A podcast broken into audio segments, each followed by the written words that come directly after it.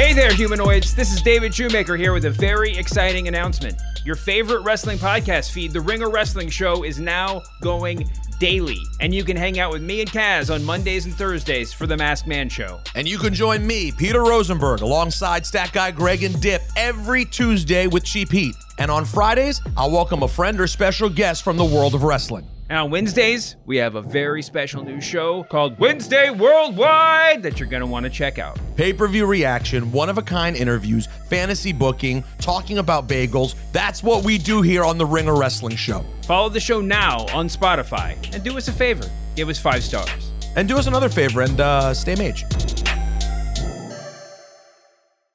This episode is brought to you by State Farm. From your morning podcast to your fantasy team, we know you personalize your entire day. That's why State Farm helps you personalize your insurance with State Farm Personal Price Plan. It offers coverage options that help protect what you care about most at an affordable price just for you. Like a good neighbor, State Farm is there. Prices may vary by state, options selected by customer, availability, and eligibility may vary. This episode is brought to you by Indeed. We're driven by the search for better. But when it comes to hiring, the best way to search for a candidate isn't to search at all. Don't search, match with Indeed. Use Indeed for scheduling, screening, and messaging so you can connect with candidates faster. And listeners of this show will get a $75 sponsored job credit to get your jobs more visibility at indeed.com slash ringer NFL.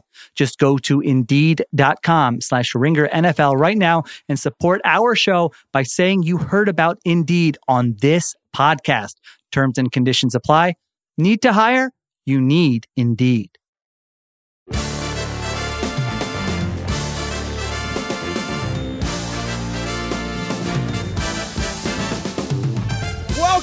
NFL Preview Show. My name is Danny Heifetz. I am joined by Steven Ruiz and Ben Solak. It is conference championship weekend. We've got two games. Niners are playing the Eagles. Bengals are playing the Chiefs. Solak, Steven, to state the obvious here to start, the best four teams made it. Right? I, it, it's not. It's not. It's worth not glossing over the fact that these are clearly the best four teams. Are they not, Steven? Uh, yeah, they are the four best teams. I th- I thought that Buffalo had a chance of being one of those four best teams going into the playoffs, but between the defense if issues and then Josh Allen just kind of I, I don't know. He just hasn't played a sound brand of football over the last month and a half. So it's not surprising that they went out the way that they ended up going out.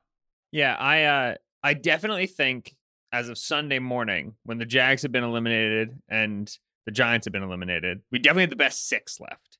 And then yeah, I think Cowboys and, and Bills obviously like now are clearly a step below. I think even at the time Cowboys were underdogs and the, and the, and the Bills were favored in that game, but that was a tricky one. I think, yeah, I think we got the best four. We certainly have the best possible matchups, right? Eagles Niners has been a game that I feel like everybody in the NFC, like NFL wide, has wanted to see these two teams play. They haven't played yet this year, right? You've said so many mat- rematches in this playoffs, and, and the Eagles and the Niners haven't played. And then uh Chiefs Bengals, where it's like, hey, yeah, Mahomes, the Chiefs, they don't lose. They're so good. They're the, the cr- cream of the crop. They're the team to be in the AFC. And oh, wait, the Bengals have beaten them three times, and now we get number four. And like that's that's I think the matchup that a lot of people wanted. And so I'm uh, I'm over the moon with this conference championship weekend. Is it fair to say that? I mean, I know that Mahomes has this ankle injury, and we'll talk about that. But Bengals Chiefs is kind of a battle. It's in theory, it's the two best quarterbacks in the NFL, and the Niners Wait, Eagles is like cut these you are the off, two best rosters. I want to ask real quick before we get into games. Can we get a keep pounding check on Steven Ruiz's new head coach, Frank Reich? Why don't, why don't we save that for the end? Save? Uh, Okay, okay, okay, okay. Focus on the conference. No shade to Carolina Panthers or Frank Reich, but how about we check in on How dare you? That's the most Show. important thing going on this week. It just happened like five minutes ago, so it's in the forefront of my mind. All right, let's do it. We'll just ignore Heifetz calling someone the second best quarterback in the NFL, and we won't debate that either. Continue. You don't think Bur- Burrow and Mahomes are top two? Is that not fair to say? Uh, no. is that like a given? What is that based on? Uh, just general vibes. I think that's the only way you could you could justify that, in my opinion. I don't know, but I, I know I'm in a- I'm you in have, the you have. Mahomes. I just checked your QB rankings. You have Mahomes one and Burrow three right now. So it's so how? I, close. I- to be clear, I'm not saying in order. I'm saying the top two quarterbacks in the NFL. If you ask most people, they'd say Mahomes and Burrow are one and two, and they're facing each other. That's all I'm saying. You think that? Who do you have second again in your rankings? I have Herbie. Justin Herbert, of course. Of course, I still All right, think well, you're Allen is ahead lover, of him. so- I, I still think Allen's ahead of him. The rankings are based on recent form, in part. Josh Al- Allen with an elbow injury Okay. is the third best quarterback in the NFL. right. The most important thing with Burrow, I think, so I just wrote about Burrow this week, is is this. And like we'll use Steven's quarterback rankings. It's just like a good proxy for where we've been on guys. Burrow uh, bottomed out for Steven week three, week four, week five at like 10, 11, and 10, right? Like this, like Burrow's beginning of the season was extremely poor. And it was the first few weeks. So it's not like, you know, at the time we were probably overreacting. But we were trying not to overreact early doors, but it was very poor. He took over double digit sack percentage uh, in, in his first two weeks of the season. Uh, he was throwing the football down the field aggressively into tight windows. Uh, they weren't finding a, a success rate, right? They were a very heavily volatile offense. And a lot of it was the stuff that we expected coming off of last year, where the explosive pass rate was inherently going to go down, not because Ja'Marr Chase was any worse or Tee Higgins was any worse or Joe Burrow was any worse, but just because it's really hard to complete as many passes 20 yards down the field as the Bengals did last year. You just can't always do that, right? That's statistical regression. That's just returning to the mean because it's hard to be an outlier year over year over year over year over year. So some of that was regression coming down, uh, but some of that was also uh, Burrow's play style, right? Like Burrow was just inviting pressure and inviting sack. We always say sacks are a quarterback stat because all, like if a quarterback wants to avoid sacks by throwing the football away, by checking down quickly, he can. He's choosing to hold on to the football and turn pressures into a sack. Well, and no, no, Burrow- wait, so like you talked last time we talked about the Bengals in depth, like a like a month or so ago. You were talking about how quarterbacks can kind of be in one of three buckets. It's basically you can hunt for big plays and take a lot of sacks. You can throw a lot of. You can basically have a lot of sacks, a lot of picks, or probably check or a lot of throwaways slash a low yards per attempt. Yeah, because you have three. to pick one of those three things. Yep. And quarterbacks self sort themselves into those buckets based on their style. And Burrow Yeah. is like, I'll take sacks, but not turn it over in exchange for big plays. Right. And he was pretty adamant, like in the in the offseason, he was talking about like I take a lot of sacks, but they're on third down. Who cares? He was like, Yeah, this is the way I want to play.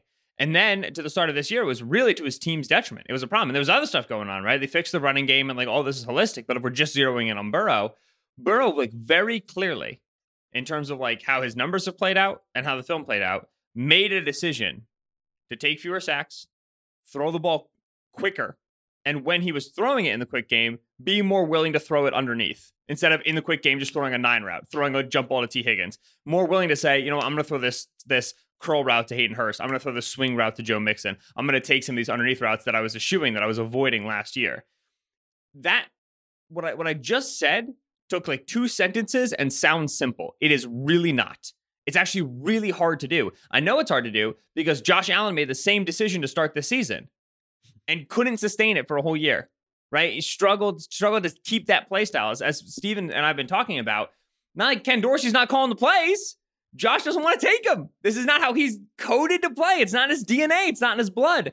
And for Burrow to, to be as successful as he was, he took a four seed to the the, the Super Bowl, right? Like they they were postseason successful. For him to be as successful as he was last year, and then come back this year and change his play style, and now like they're not as explosive. They don't throw as much down the field. They don't have as high of a net yards per attempt. They're a little bit lower in expected points, but they're a so much more balanced offense. They're so much more regular offense that can beat a variety of coverages in a variety of ways. Burrow has improved dramatically from last year into this year. And last year he was in the Super Bowl. And that Yeah. to me is, is a huge testament to how good of a young quarterback he's become. I want to get into that. So this game, so this is the the second game on Sunday, but I want to get into it first. So the Bengals, they're at the Kansas City Chiefs. We, uh, we're skipping that whole thing of whether the game should have been neutral site, whatever. It's at the Kansas City. That's where it is. So this is obviously a rematch of last year's AFC Championship game. Bengals won that, but I'm sticking with the Bengals side of the ball here. And as Solak, you were saying, Burrow's improvement. The game last week, Tony Romo kept saying Burrow's like Peyton Manning. He's changing checks at the line. And uh, basically, my interpretation of what that meant was Burrow's getting to the line, not like Russell Wilson does with three seconds left and running to snap it, but Burrow's taking the Bengals to the line with like 25 seconds on the play clock and then diagnosing the defense and changing the plays and doing the Peyton Manning stuff. Steven, you've been tracking quarterbacks all year. Is that like fair to say? Do you actually think that Romo's right when he says Burrow's doing the Peyton Manning stuff? And if so, what does that even mean?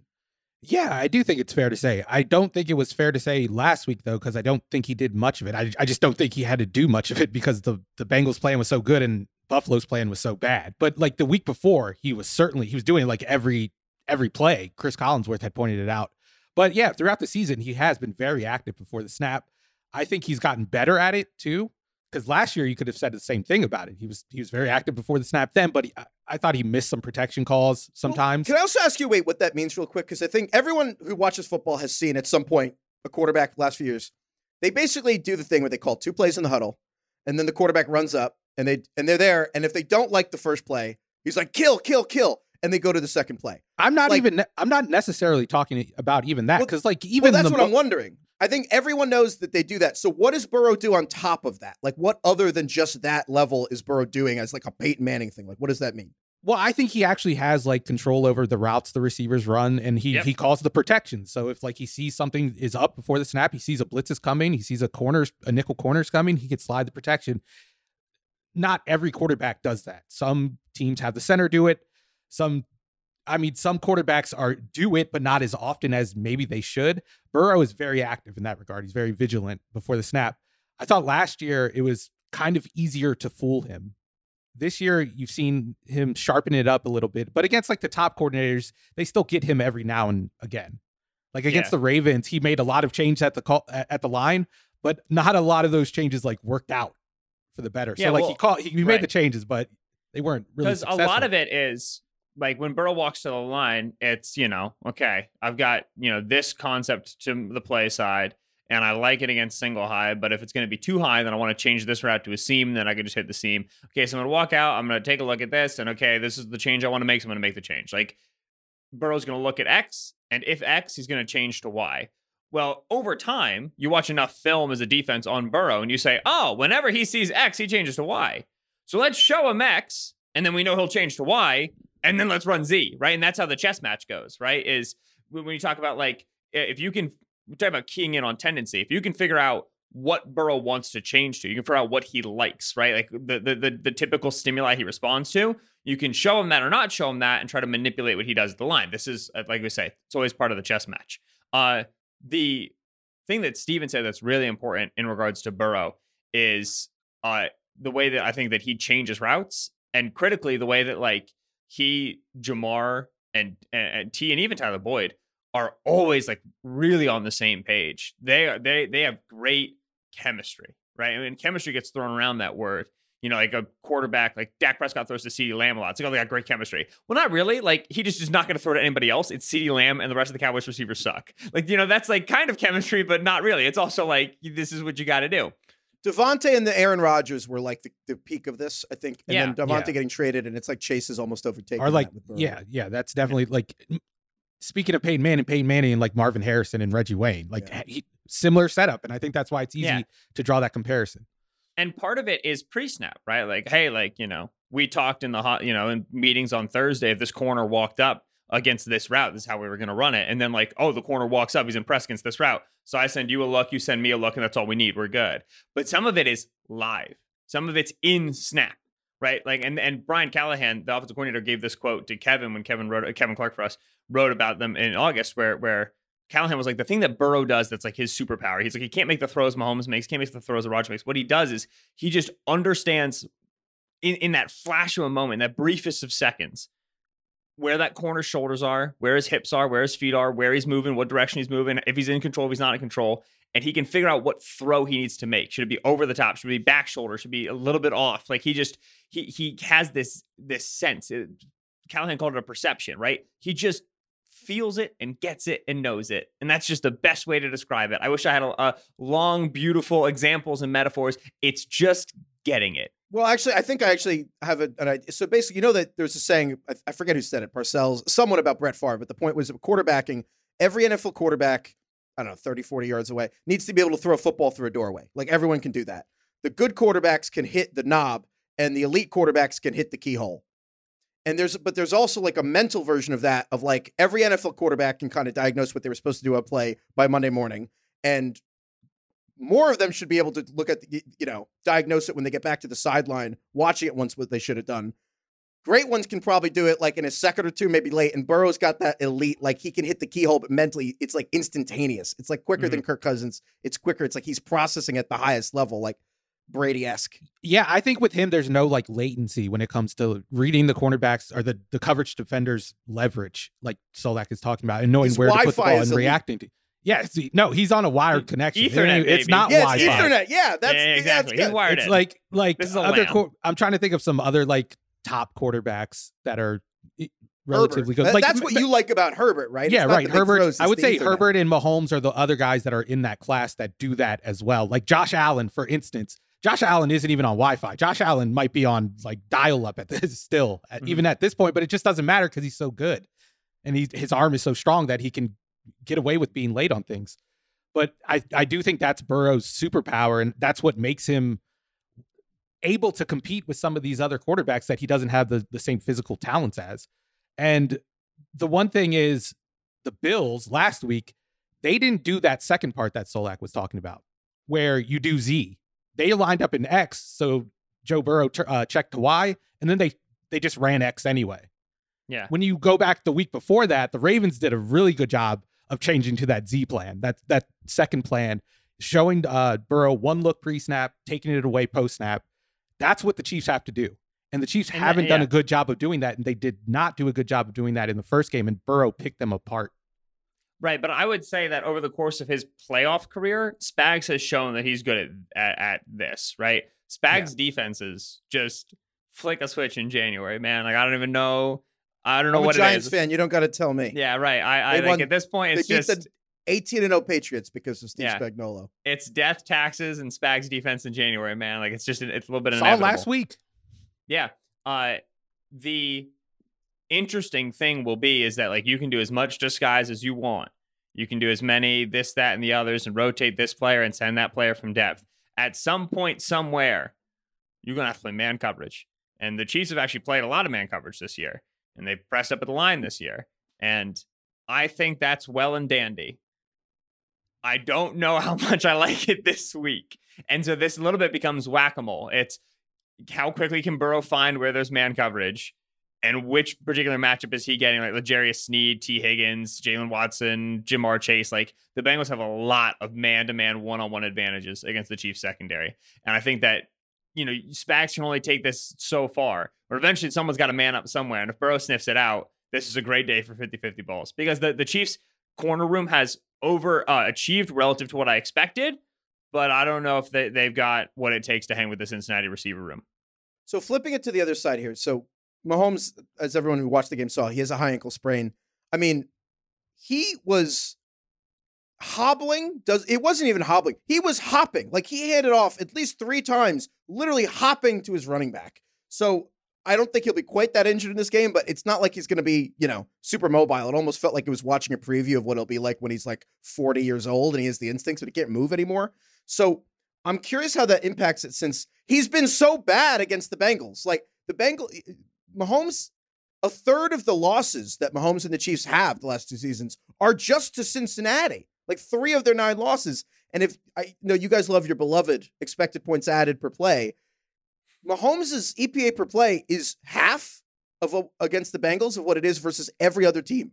Half. So, but at the same time, the Bengals aren't sacking Mahomes more than any other team. They're not hitting him more. They're not making him turn the ball over more than any other team. And so obviously they broke his brain at the end of the championship game, but it's not obvious. It's not like when the Giants and Spagnuolo beat the Patriots. It's they kicked the shit out of Tom Brady and he, you know, and it hurt. It's like they're not doing that stuff. So Steven, like, what are the Bengals doing on defense to Mahomes? And then how do the Chiefs have a chance if Mahomes isn't even able to move in the pocket? Well, one thing I I think the the fact that the Bengals own Mahomes like it's a little overblown. I think it's like relegated to one half. Like even in the game earlier this year, Mahomes averaged 0.33 EPA per play, which is one of the best totals of the season.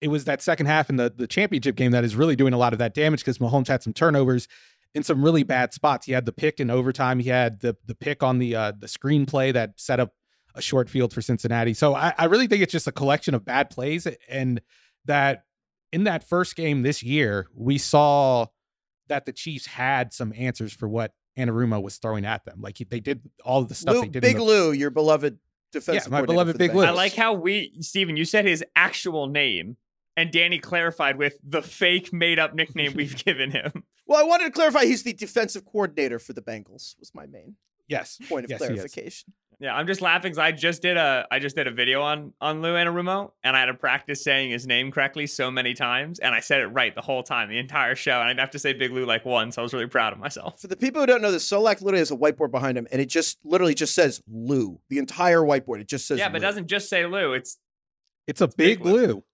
It is a big Lou. there we go, we got it. Uh, but yeah, I thought the Chiefs had answers in that first game. The what was it, week fifteen, week thirteen, I think. Uh, but Mahomes, It was week This- 14. di- oh, that's close. Despite- Despite the fact, Did he just say 14 or 13, whatever, and then you were like 14, idiot? no, I He said thirteen or and fifteen. Oh, 13, 15? Yeah, Yeah. one of them. No, you're you're the one that just tried to jump in and, and criticize for someone for being right. Uh, but Mahomes didn't have the best game despite it, his like 13. production. He there was open throws that he didn't make, or he was late on throws, or he made some bad decisions, in my opinion. Like, and I'm saying relatively speaking, like it's Patrick Mahomes. He has a higher standard than most quarterbacks.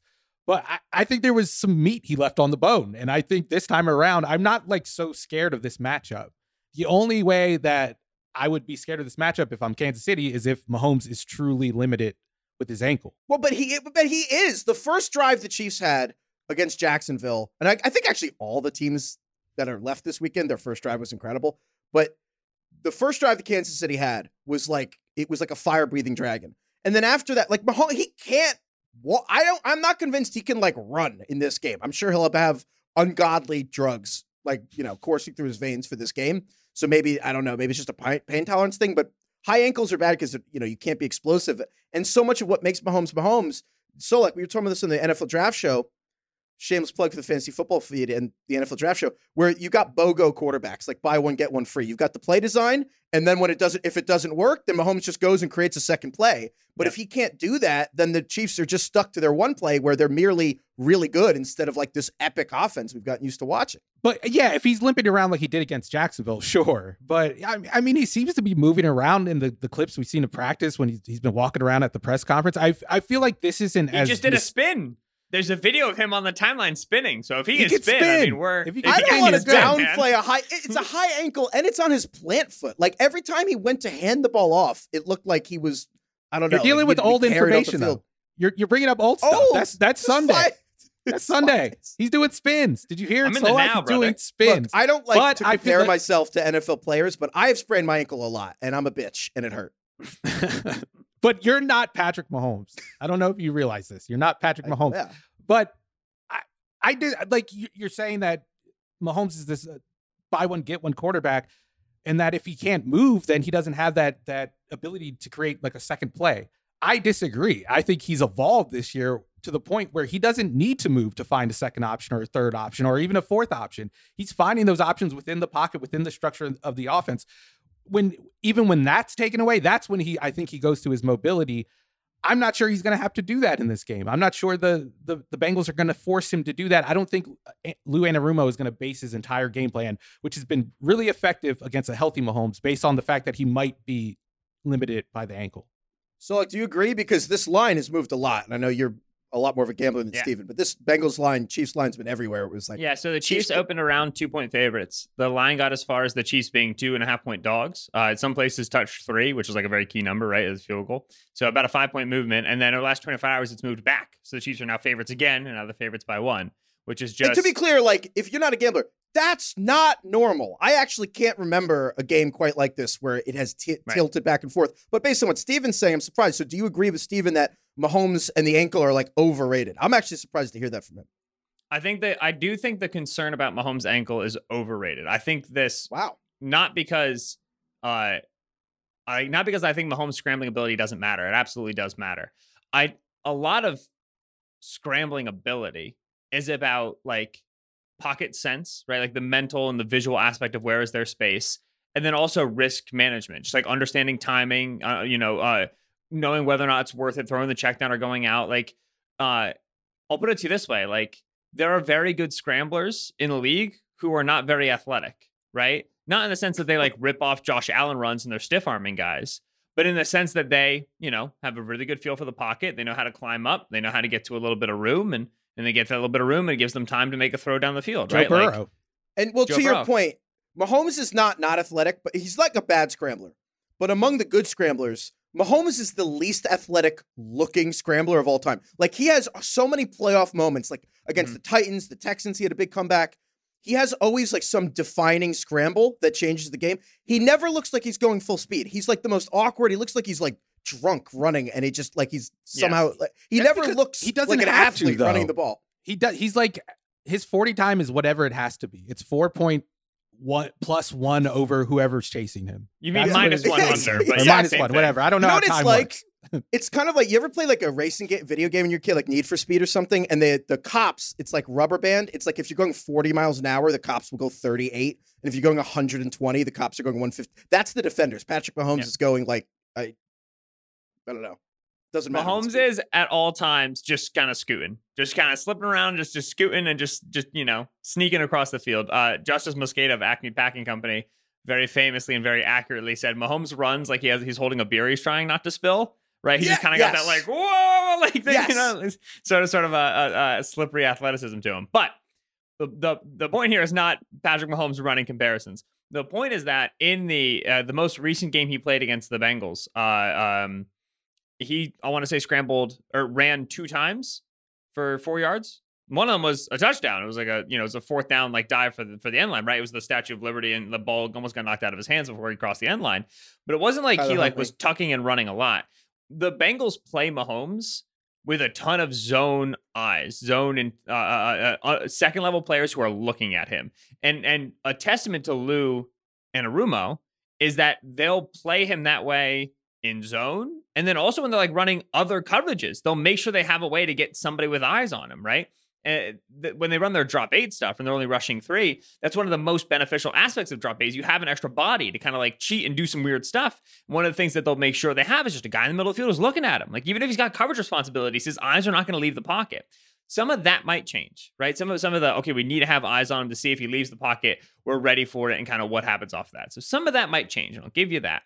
But altogether, Mahomes is going to be able to buy the extra second, second and a half that he needs in the pocket because even if it hurts, he's got to be able to explode off of the foot and just re- relocate his legs, right? Just change his throwing platform. He's going to be able to do that.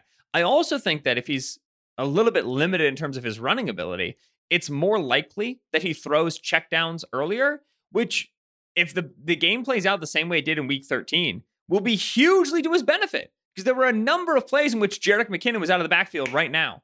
Travis Kelce, Noah Gray, they were out of the block right now. And the Bengals were playing with zone droppers. So the, the, the shallowest defenders are eight, nine yards past the line of scrimmage. And Mahomes has a back that's just turning around waiting for the ball. And don't get me wrong, there's no quarterback in the league who is more justified when he looks at a back who's wide open on a second and nine and goes, nah, I'm going to throw 40 yards down the field. That's totally cool. But it will be to Mahomes' benefit if one of the coaching points this week for Andy Reid and for this offense is, hey, like, we got to be a little bit more stay ahead of the 60 today. We got to be a little bit more, if we're got a five yard check down, feel free to take it. If Mahomes does that and does that quickly, and the Bengals continue to try to play him in zone, it's going to be a big Jerick McKinnon day. It's going to be a big, you know, uh, Kadarius Toney and Mecole Hardman in the swings day. And the Chiefs offense is going to be able to walk down the field doing that. I would say that's the key on both sides of the ball. Like, who controls the checkdowns? Does Mahomes throw the checkdowns? We know Burrow's going to throw them. He's been throwing them all year. That's that's what we've been talking about. His his evolution, his maturation. The Chiefs have to figure out how to prevent him from getting production out of his backs because that's what happened in the first game. There was like two third down conversions by Perine they should have tackled him before the line of scrimmage, but they couldn't. And then there was like a, a slip screen or a wide receiver screen by Ja'Marr Chase. They have to be able to tackle. They have to be able to defend the flats and control those plays because, like we said, there's going to be problems when they go one on one on the outside and they have those matchups, the Bengals. So you have to take care of the easy stuff first. I, I say the same thing on the other side. Like Mahomes has to take those those options. For me, I've been going back and forth all week. I think like part of me wants to pick the Chiefs just because of like the Mahomes lore and it's at Arrowhead. Andy Reid going up a team, uh, going up against a team he's lost to three times in a row, but every matchup on paper it just looks like the Bengals to me. So I'm going to go with the Bengals. Solak. Chiefs are going to win it. I think the Chiefs might win it comfortably. Um, I struggle to imagine MVP caliber season of Mahomes, even Gimpy on an ankle, and Andy Reid losing to a team four times in a row that they have, and Steven's got a good point here, largely outplayed in the games they've played against them, right? For the majority of the AFC Championship game, the Chiefs played better than the Bengals. The Bengals won that out. They had a great job closing. Defensively, they were excellent in the second half. In the regular season game, the Chiefs were largely better than the Bengals. Turnovers on the last drives is what gave this game to Cincinnati. Cincinnati's defense in the fourth quarter, and at the third and fourth quarter, has been the greatest force of nature against the Chiefs in the past like two years, right? Like this is like they have they have won on that performance. That's not reliable to me. I don't think that's something that happens in and out. I think the Chiefs are the better team. Uh, I think the Mahomes ankle injury also is a is a very nice. Uh, you know, we always like to get a good, like everybody doubts us, sort of a playoff push. You know what I'm saying? Like we lost this team three times. They're feeling cocky. Everybody thinks we're gonna lose just because Mahomes will beat up. They don't know how tough we are. Like to me, there's there's there's a good hook there. I think the Chiefs are gonna come out in Arrowhead and put on a a sight to see, man. I really do. I think they want to beat the team, beat them bad, and I think they will. I wrote a Joe Burrow piece this week and a Lou Anarumo defense video. No Bengals fans are allowed to get mad at me. They're a great team. They can do whatever they want. They can Yeah, get they mad can. at you. It's fine. Uh, they're certainly mad at Stephen and I, and that's okay. Uh, I all yeah. I think I'm all points heard. I'll take the Bengals. I, I, I am Correct. like I, I am looking forward to Joe Burrow getting an opportunity to tie Sam Hubbard in his postseason career in fourth quarter touchdowns. That would be nice, you know, in his seventh game, finally getting that first touchdown, and and I the like and the Bengals getting their first touchdown as an as a offense as a whole hasn't happened. Can't wait yet. for Joe Burrow to win Super Bowl MVP and like a fifty to zero win over the Niners or something, and then like Steven just does a video on like, yeah, uh, Joe Burrow's a fraud. Yeah, but anyway, we're gonna go. it's going to actually be a 20 to 17 game where the Bengals defense wins it, but everyone's going to remember it as if it was like a Joe Burrow 50 because that's what happened last playoffs. If Joe Burrow wins a game 50 to nothing, he's probably sitting for most of the fourth quarter. No fourth quarter Yeah. touchdowns. The train Yeah, moves Let's on. we'll get baby. Steven a cigar, and we'll just have Steven and Burrow talk cigars and just talk about how he sucks. Okay. If you've been watching the NFL playoffs from the sidelines, there's still time to get in the game with FanDuel, America's number one sports book. New customers bet this Sunday's conference championship games with $150 in bonus bets guaranteed when you place your first $5 bet. Just sign up with the promo code RINGERNFL. FanDuel has all your favorite bets from the money line to point spreads to player props. Plus, you can even combine your bets for a chance at a bigger payout with the same game parlay. This week, FanDuel Sportsbook, just give me the two and a half points. Just give me the Eagles, Jalen Hurts, laying the two and a half points, beat the Niners by a field goal. So, football fans, don't miss out. Place your first $5 bet to get $150 in bonus bets, win or lose, with the promo code RINGERNFL. Make every moment more with FanDuel, official sports partner of the NFL. 21 plus in select states, first online real money wager only, $10 first deposit required bonus issued as non withdrawable bonus bets that expire 14 days after receipt. Restrictions apply. See terms at sportsbook.fanduel.com. Gambling problem? Call 1-800-GAMBLER or visit fanduel.com slash RG in Colorado, Iowa, Michigan, New Jersey, Pennsylvania, Illinois, Tennessee, or Virginia. 1-800-NEXT-STEP or text NEXT STEP to 53342 in Arizona. 1-888-789-7777 or visit ccpg.org slash chat Connecticut. 1-800-9 with it in Indiana. 1-800-522-4700 or visit ksgamblinghelp.com in Kansas. 1-877-770-STOP in Louisiana. Visit www.mdgamblinghelp.org in Maryland. 1-877-8-HOPE-NY or text HOPE-NY to 467-369. New York. 1-800-522-4700 in Wyoming or visit www.1800gambler.net in West Virginia. This episode is brought to you by Indeed. We're driven by the search for better. But when it comes to hiring, the best way to search for a candidate isn't to search at all. Don't search, match with Indeed. Use Indeed for scheduling, screening, and messaging so you can connect with candidates faster. And listeners of this show will get a $75 sponsored job credit to get your jobs more visibility at indeed.com slash ringer NFL. Just go to indeed.com slash ringer NFL right now and support our show by saying you heard about Indeed on this podcast. Terms and conditions apply. Need to hire? You need Indeed. This episode is brought to you by State Farm. From your morning podcast to your fantasy team, we know you personalize your entire day. That's why State Farm helps you personalize your insurance with State Farm Personal Price Plan. It offers coverage options that help protect what you care about most at an affordable price just for you. Like a good neighbor, State Farm is there. Prices may vary by state, options selected by customer, availability, and eligibility may vary. This episode is brought to you by Lululemon. Guys, if you're ready for a new pair of pants, try one of Lululemon's ABC pants. They're made to make you look and feel good. And there's lots of different styles to choose from. My favorite, because I walk around LA every day, I like the joggers. I'm not jogging, I'm just walking fast. But if you're working out, I would try them out. And if you want something a little sleek, maybe business-like. Maybe try the ABC Slim Fit trouser, but I am a joggers guy. I just once COVID happened, I was just like, I'm I want to wear jogging pants and joggers and all kinds of soft pants as much as I possibly can, especially when I'm working out. Ultra comfortable and versatile. ABC pants are really in a league of their own. Buy a pair right now at lululemon.com. Next game here. The Niners are at Ben Solak's beloved Philadelphia Eagles. Go birds. First of all, before we get to X's and O's, Solak, I have no interest in this exact moment in your like analytical brain. Tell me about your emotions coming into this game, just as an Eagles fan who grew up, I assume, watching the Eagles lose four consecutive NFC championship games, but then you just won a Super Bowl five years ago. Philly's a weird place. You have weird emotions. Like what what's going through your, your head and your heart? Uh, Sheil made this remark on the Philly Special Show. I can't remember a big Eagles game for which Eagles fans as a whole have been more confident they're going to win than this one. Like Wow. everybody's like, yeah, like the Eagles faithful are like sick. You know, Brock Purdy beat him by ten. See you in Glendale. Like that's it's there's a lot a lot of confidence right now in Philly. I have feared this Niners team the entire season. I'm terrified of them. And on Monday, I would have told you the Niners are winning this game, as I would have said for the past like nine weeks. The more I've prepped it, I know you said you didn't want to hear the analytics. The more I've prepped it, the more I think Eagles are going to win it. I think Eagles are good in a couple of uh, the very few pressure points the Niners have got. I think the Eagles are really good. So I do think the Eagles win it. I wouldn't call myself confident. This is the best team the Eagles have played all year by a mile. We have to remember the first time they played the Cowboys, they had Cooper Rush, and the second time they played the Cowboys, the Eagles had Gardner Minshew. So even both of those games are like weird. You know what I'm saying? Like this is a enormous, enormous, enormous, towering opponent.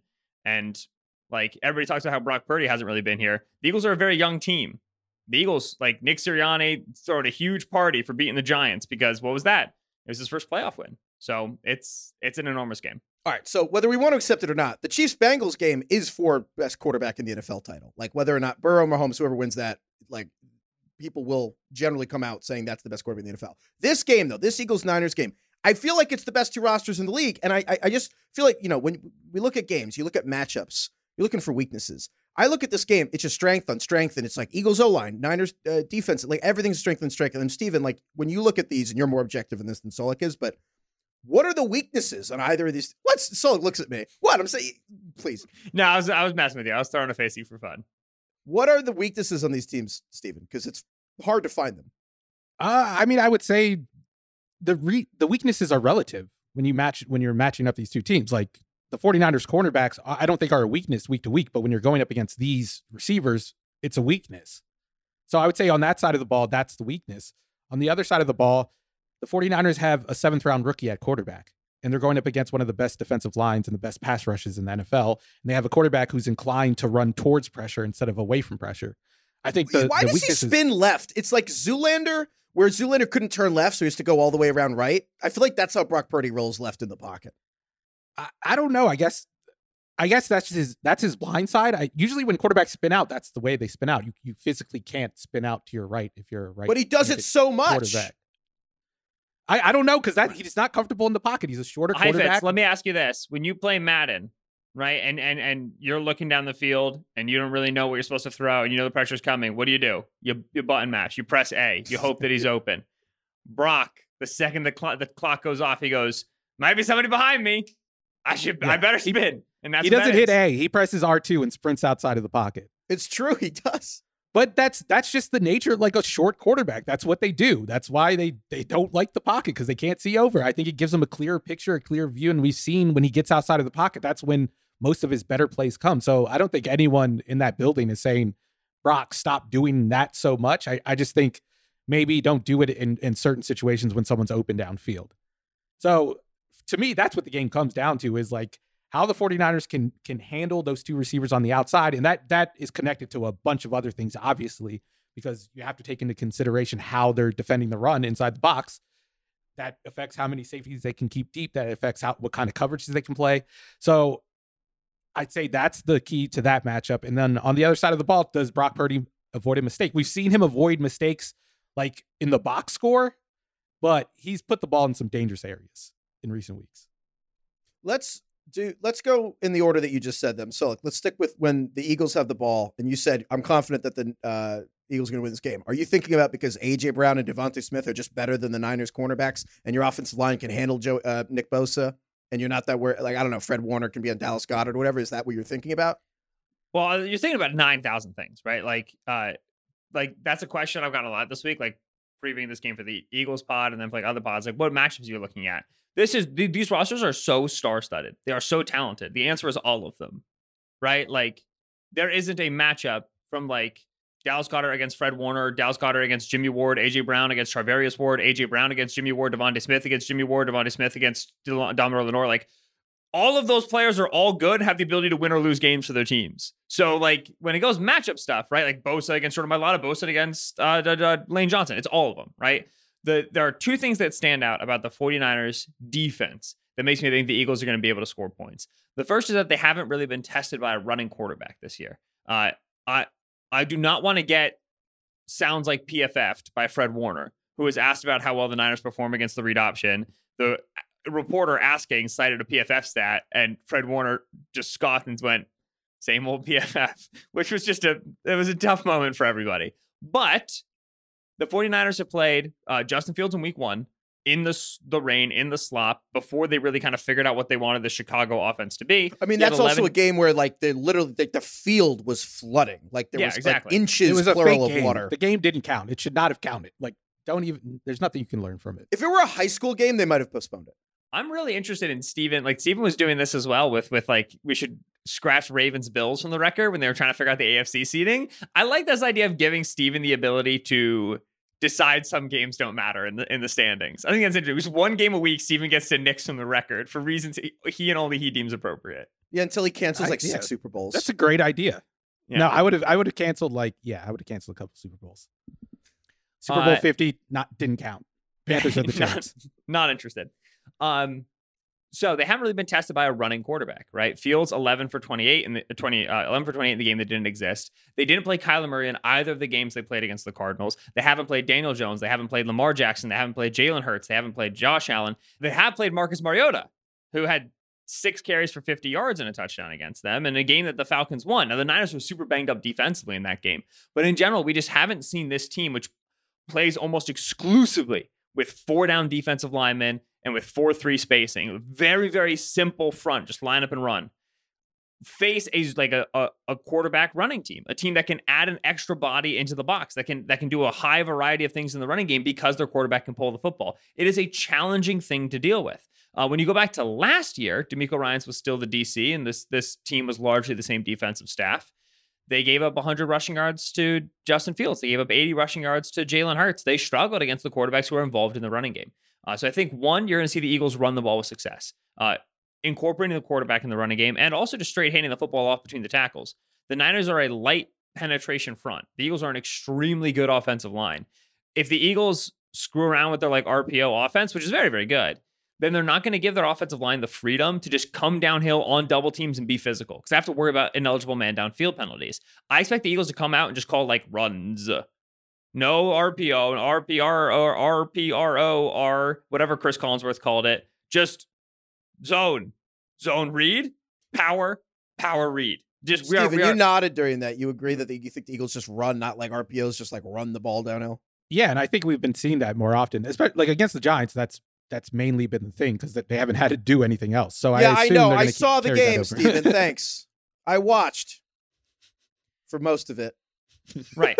So that's number one that the uh the Niners defense can struggle with. The second thing that they can struggle with is passes down the field. Uh it's interesting. The Eagles defense has a very high sack number. And the reason that they do is because they rely on their coverage and their ability to take away routes to buy enough time for a really good defensive line to get after the quarterback. But they play like passively.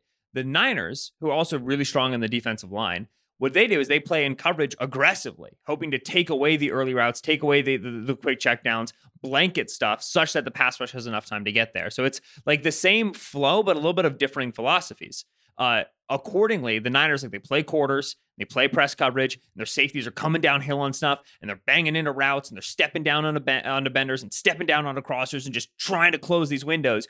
You can hit isolation routes on the outside. You can hit one on ones against man coverage go balls, and you can hit like big posts and big crossers and, and throws down the field. Well, that's what the Eagles are in the passing game. That's what Jalen Hurts, absolute, unequivocal, best quality as a passer is his deep ball accuracy, especially his go ball accuracy. And you saw like CeeDee Lamb be successful on that. DK Metcalf was successful on that. Uh, Jahan Dotson, Terry McLaurin in the regular season, Davante Adams in the regular season were successful in these deep isolation outside routes. That's where you expect AJ Brown, DeVonta Smith to go up against Charvarius Ward, Deommodore Lenoir, who, like Steven said, they're a good group. They're not bad corners.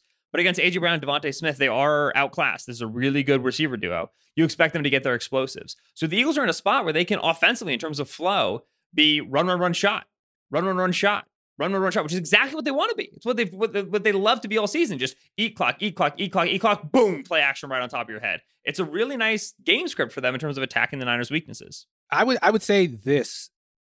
I would say like I think the 49ers have a chance just because of how well they hold up against or when they're in light boxes against the run.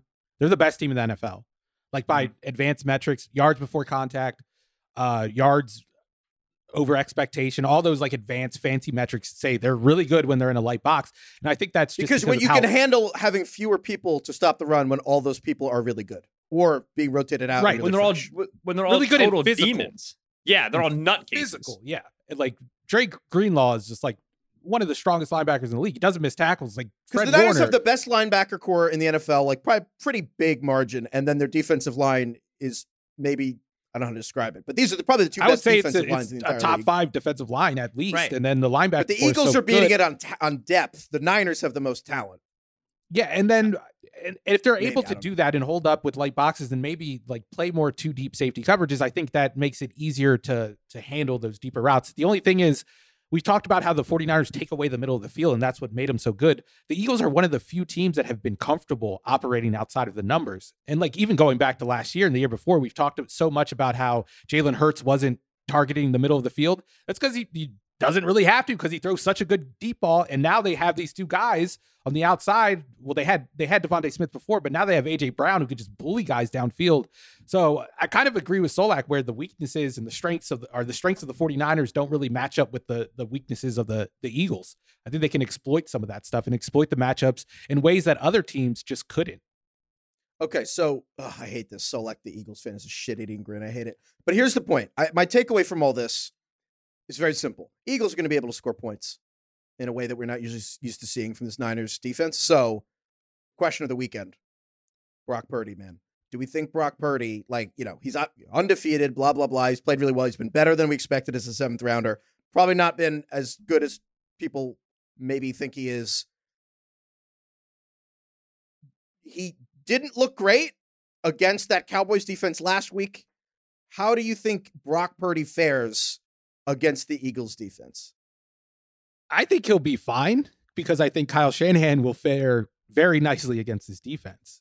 But because Kyle, Brock Purdy's job basically is is he's like an avatar, and Kyle yeah. Shannon's playing video games with a controller through Brock Purdy's brain. And as long as he doesn't audible and just like the game glitches and he just throws a pick, then it's yeah. Every now okay. and then, like Shanahan's controller gets disconnected, and he's like, "Oh shit!" And then like Purdy's just up to his own devices, and then that's when you see the the spin outs and the crazy throws and the coverage.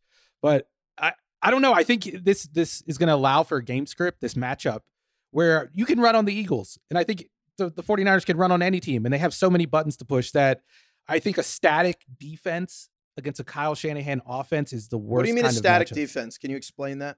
Like we were talking about in the last segment about like how you have to play Joe Burrow. You have to show him one thing and then change to another thing after the snap. The Eagles don't really do that. They're going to play their branded defense. They're going to try to out execute you. They have the defensive line to do that. They can just play like the Seahawks coverage. Legion of Boom was like, we're not tricking you. We're yeah. just better than you. Yeah, it's along the time. same lines. Or like the the Bucks, Tampa too. Like all the famous defenses throughout the history of the NFL have had this kind of setup, like a good pass rush and then sound coverage on the back end, and that's really hard to beat. But Kyle Shanahan can beat any defense. He can unlock any defense. And when it's not a moving mm-hmm. target, I think it makes it so much easier for him. So I, I really think this is going to be a high scoring game. Me too. And it's funny because like most of like again, I'm like embedded in the Eagles culture. A lot of the expectation there is low scoring game. But I think this is going to be high scoring. Uh we we talked about how the Niners stopped the run from light boxes, right? Incredible defensive line, incredible linebackers. But what goes understated because they don't really like two gap and change their front very much. They don't like put a nose tackle out there. There's all four down. Is that inevitably you got to get a secondary player in there. Jimmy Ward or Talanoa Hufanga's got to come down in the box and be a linebacker. And those guys are, uh, it is unbelievable how quality of run defenders they are in the box, in tight spaces. Dude, this Hufanga kid, I kind of thought all the Polamalu comparisons were a little, you know, aesthetic. It's, you know, he's got the hair and it was a little like lazy. And then, like, my God, with the way he just ran through one of those Cowboys plays where I feel like he was 20 yards back, just starts sprinting. And then it's like the ball was snapped if you didn't know how football worked, you'd think that they snapped the ball to let him through because it was so well timed. And I was like, that is a Polamalu ass thing to do. Yeah, he's he's Polamalu with like day two athleticism, whereas Polamalu had day one athleticism. Mm-hmm. Like I think that's the only difference. Yep. But like he's the Kirkland play style and mentality and toughness and all the stuff that doesn't get you drafted on day one, he has all of that. Yeah, the uh the thing though with that's the Niners defensive backs. The Eagles defensive backs are not the same in run defense, right? And so the, the Eagles try to run like five man fronts and nose tackle, Jordan Davis, Linval Joseph, and they try to game the front that way on rundowns. If they're going to do that, right, they're going to go five down defensive linemen and one linebacker with, with TJ Edwards and try to leave five defensive backs on the field. If they can't stop the run, and it's tough to do that, it's going to be a long, long, long day. Because if you can't stop the run out of that front, you got to get a seventh run defending body into the field. That's Kyzir White. I don't know if y'all have watched Kyzir White linebacker in coverage. Kyle Shanahan has. Kyle Shanahan wants to get Kyzir White on the field. Kyle Shanahan will do whatever he can to get Kyzir White on the field. Because if Kyzir White's on the field, the Shanahan offense is moving. So this is very much a like we talk about like oh does the run set up the play action pass run pass balance like all these old coaches they just throw the ball a ton. This is the sort of game where run pass dichotomy really really matters because John Gannon's going to be doing everything he can with that front to not have to put a seventh box player on the field. And Kyle Shanahan's going to be doing everything he can in the running game to force John Gannon to put that player on the field. And that's the that's the rub. That's the whole kit and caboodle when the Niners have the ball. Is can the Eagles stop the run with six defensive linemen and linebackers total, or do they need a seventh? If yes, Eagles are gonna be fine. If no, we're in for a barn burner. And and to Solak's point, like I, earlier I said the 49ers were the best run defense in a light box. The Eagles, only six teams were worse than the Eagles in a light box. That's a problem well, against a Kyle Shanahan offense, which always forces you to have that extra guy in the box. Here's where my brain just went after all this conversation. So, just if I, the only thing I knew about this game was what you two just said. The line in this game in real life is Eagles giving two and a half points. Niners are getting two and a half points. But based on just this conversation, I would have guessed that the line was like five or six. And I was thinking about what we're leaving out. And you know, what, what just occurred to me is Solak, the one thing you've I don't want to say criticize, but if the one fear you've had around Jonathan Gannon running the Eagles defense this season has been a lack of I don't know, in-game adjustment, a lack of flexibility. And I do think about Kyle Shanahan fundamentally what he's good at is understanding the def- defense's rules of how they work on everything. And then he's like, how break those rules, like kind of like a speed running in a video game where people are like, I'm going to beat this game that's supposed to take 30 hours and I'm going to beat it in 20 minutes because if I stand in this spot, the game glitches me to the other side of the map, blah, blah, blah. And that's like what Shanahan's good at is like the glitches in your system is like a lawyer finding loopholes. Mm-hmm. And I'm curious what you think about Jonathan Gannon's defense. I feel like you've been upset with the rigidity of or how not changing the rules are.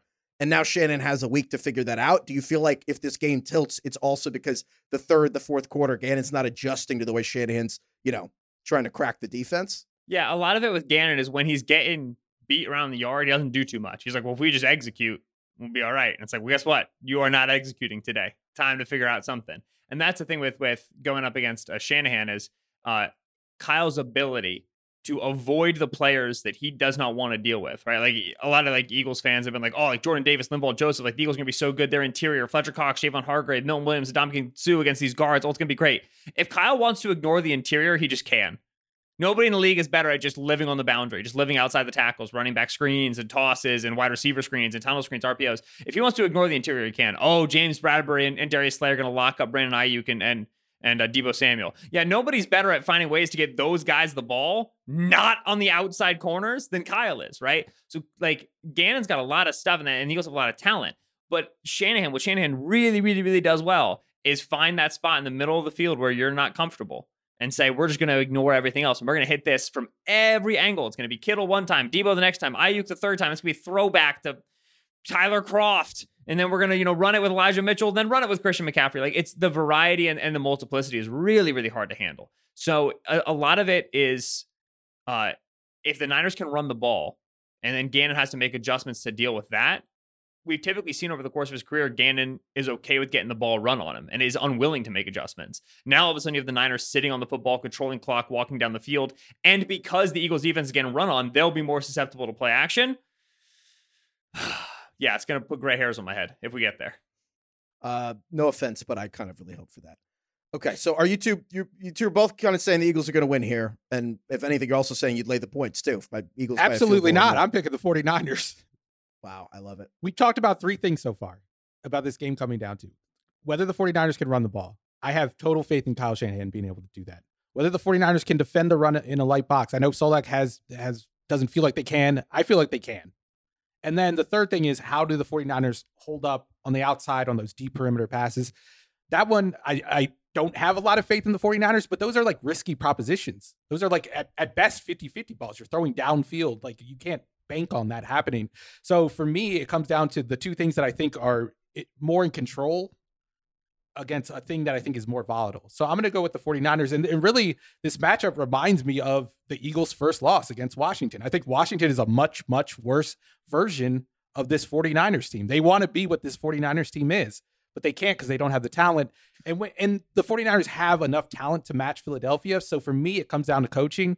And I'm not betting against Kyle Shanahan and DeMeco Ryans. But at the surface, though, you said volatile versus control, and I will just say, I know you're not talking. Where my mind went when you said that is Brock Purdy. I think was volatile, and I know last week he didn't play well, but like that week before at the Seahawks, he had four or five passes that could have been picked and weren't. Meanwhile, Jalen Hurts, Solak said earlier, that Hurts' best quality is as a deep passer. With all due respect, wrong. Jalen Hurts' best quality is that his pulse is the exact same when he's sitting in a chair as when he's throwing a deep pass, as when a railing is falling in Washington trying to crush him, as when he's doing his taxes. He has ice in his veins. And so I think of Purdy is the volatile aspect here and Hurts as like the absolute, like I would let Jalen Hurts do surgery on me. I I wouldn't let Jalen Hurts do surgery on me, like because Not the, like the on man, my heart, but like, the I man don't know if he flees from a clean assist, sure. pocket. What do you? I, I don't understand what you're saying because I, I disagree. I think the lack of poise is the the one thing that you can like quibble with his game right now is that he he doesn't like to stay in a clean pocket all the time.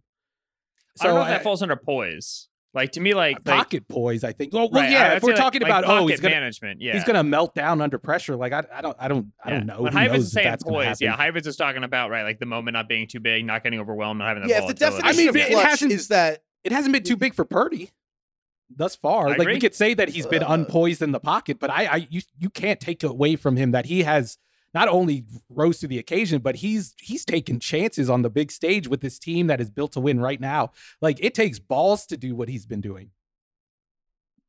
yes, but you know, balls sometimes having balls can get you killed Yes. because you do That's true. dumb shit. So we'll see. All right.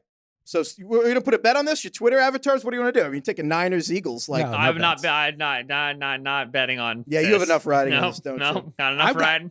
All right. I well, I, I do remember uh, a NFC title game where the Eagles fans might have been more confident, and that was 2003 when they lost to the Panthers. Keep pounding. Keep pounding. Incredible. Okay, cool. Uh, that was really awesome, guys. All right, let's just two things before we get out of here. The Jets hired Nathaniel Hackett as their offensive coordinator. Notable mostly because Nathaniel Hackett was the offensive coordinator for Aaron Rodgers when he won the back-to-back MVPs, and Aaron Rodgers went and basically was like, "I love Nate Hackett. I he brings me more joy than anyone I've ever worked with. I would never want him to leave, um, unless I was leaving with him." So, like, you wrote a great piece that the Broncos basically hired Nate Hackett as the Broncos head coach because he they thought they could get Rodgers. For whatever reason, they didn't. They were stuck with Nate Hackett. They fired Nate Hackett. Now he's going to the Jets. We talked about this a couple months ago. I have been red pilled, and I just believe that Rodgers has been going to the Jets for three months. I kind of am more confident now than ever. Do you guys agree with me? Or am I just too deep in the matrix? Or the Jets, would they be hiring Nate Hackett if it wasn't to get Aaron Rodgers? I mean, yeah, the guy gets work as an OC. That's never been a problem. I think there's some something to the the Broncos hiring him to get Aaron Rodgers, but I don't know if that's necessarily the case. He has he has like experience in the system. I don't think it's like a crazy hire. I, I know we all laughed at Nate Hackett last year, but as an OC, I don't think he can do much harm. So I mean, he helped get. I mean, he turned Blake Bortles into something passable enough to like almost make a Super Bowl, and like it's not like he was the reason they made the Super Bowl, but he was actually beating the Patriots for two and a half, three quarters in the Yeah. AFC Championship game. yeah, I, I have no problem with the hire. I, I don't think it necessarily means that Aaron Rodgers is coming though. I think they're trying to get him, and if it works, it's good. If it's not, Hackett's Hackett's a, a fine West Coast offensive coach. It's not debilitating to your team. All right. Well, other hire, Steven, your Panthers hired Frank Reich. Uh, he was obviously coach for the Colts, and then Jim Irsay kind of like sabotaged him to get fired. So, uh, are you would you Frank Reich? I mean, you could have had Jeff Saturday too, like if you'd done this a few months earlier. So, No, no, uh, no. I'm I'm I'm very happy about it. It's one of the better hires they could have made. I'm very happy about it. I, I hope he picks a better defensive coordinator than he has in his past. Don't want to see Gus Bradley coming through in, in Carolina colors, but no, he's a good coach. He's a good offensive coach, and I hope they find him a good young quarterback, and he doesn't have to, you know, keep trying to recycle these these these retreads that have been bad at other places, are old, are washed up. But uh, I think this is good for the future. It's a it's a professional coach, and the Panthers really haven't had that for the last couple years. Just get him a quarterback. Go get me Will Levis or give me C.J. Stroud, one of those guys, and I'll be very happy. All right. That's all we got. Thank you guys. Thank you, Solak. Thank you, Steven. Thank you to Isaiah and Eduardo for production help. Thank you to everyone for listening. This is the Ringer NFL preview show.